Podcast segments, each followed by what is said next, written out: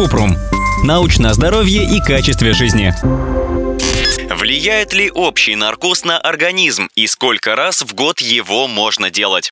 Коротко, нет научных данных о том, с какой частотой можно делать наркоз. Общая анестезия безопасна, но у нее могут быть побочные эффекты. Подробно. Анестетики, которые используют при общем наркозе, могут вызывать побочные эффекты. Большинство из них возникают сразу после операции и длятся недолго. Вот возможные побочные эффекты.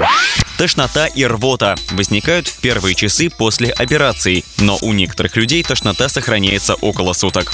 Дрожь и ощущение холода может длиться несколько минут или часов.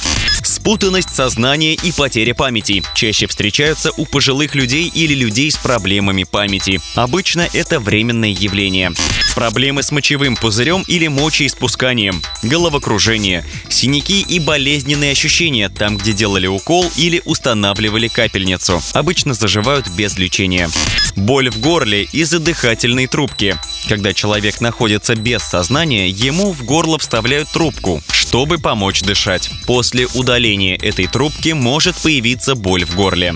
Небольшие порезы на губах или языке из-за трубки, а иногда повреждение зубов. Чтобы исключить травмы, нужно сообщить анестезиологу о любых стоматологических операциях, которые делали. Чтобы снизить риск побочных эффектов и возможных осложнений, перед операцией нужно поговорить с врачом-анестезиологом. Он проводит опрос и уточняет общее состояние здоровья. Есть ли у пациента аллергия, были ли в семье проблемы с анестезией, какие операции он перенес, какие принимает лекарства и какой образ жизни ведет. Курит ли, пьет ли алкоголь.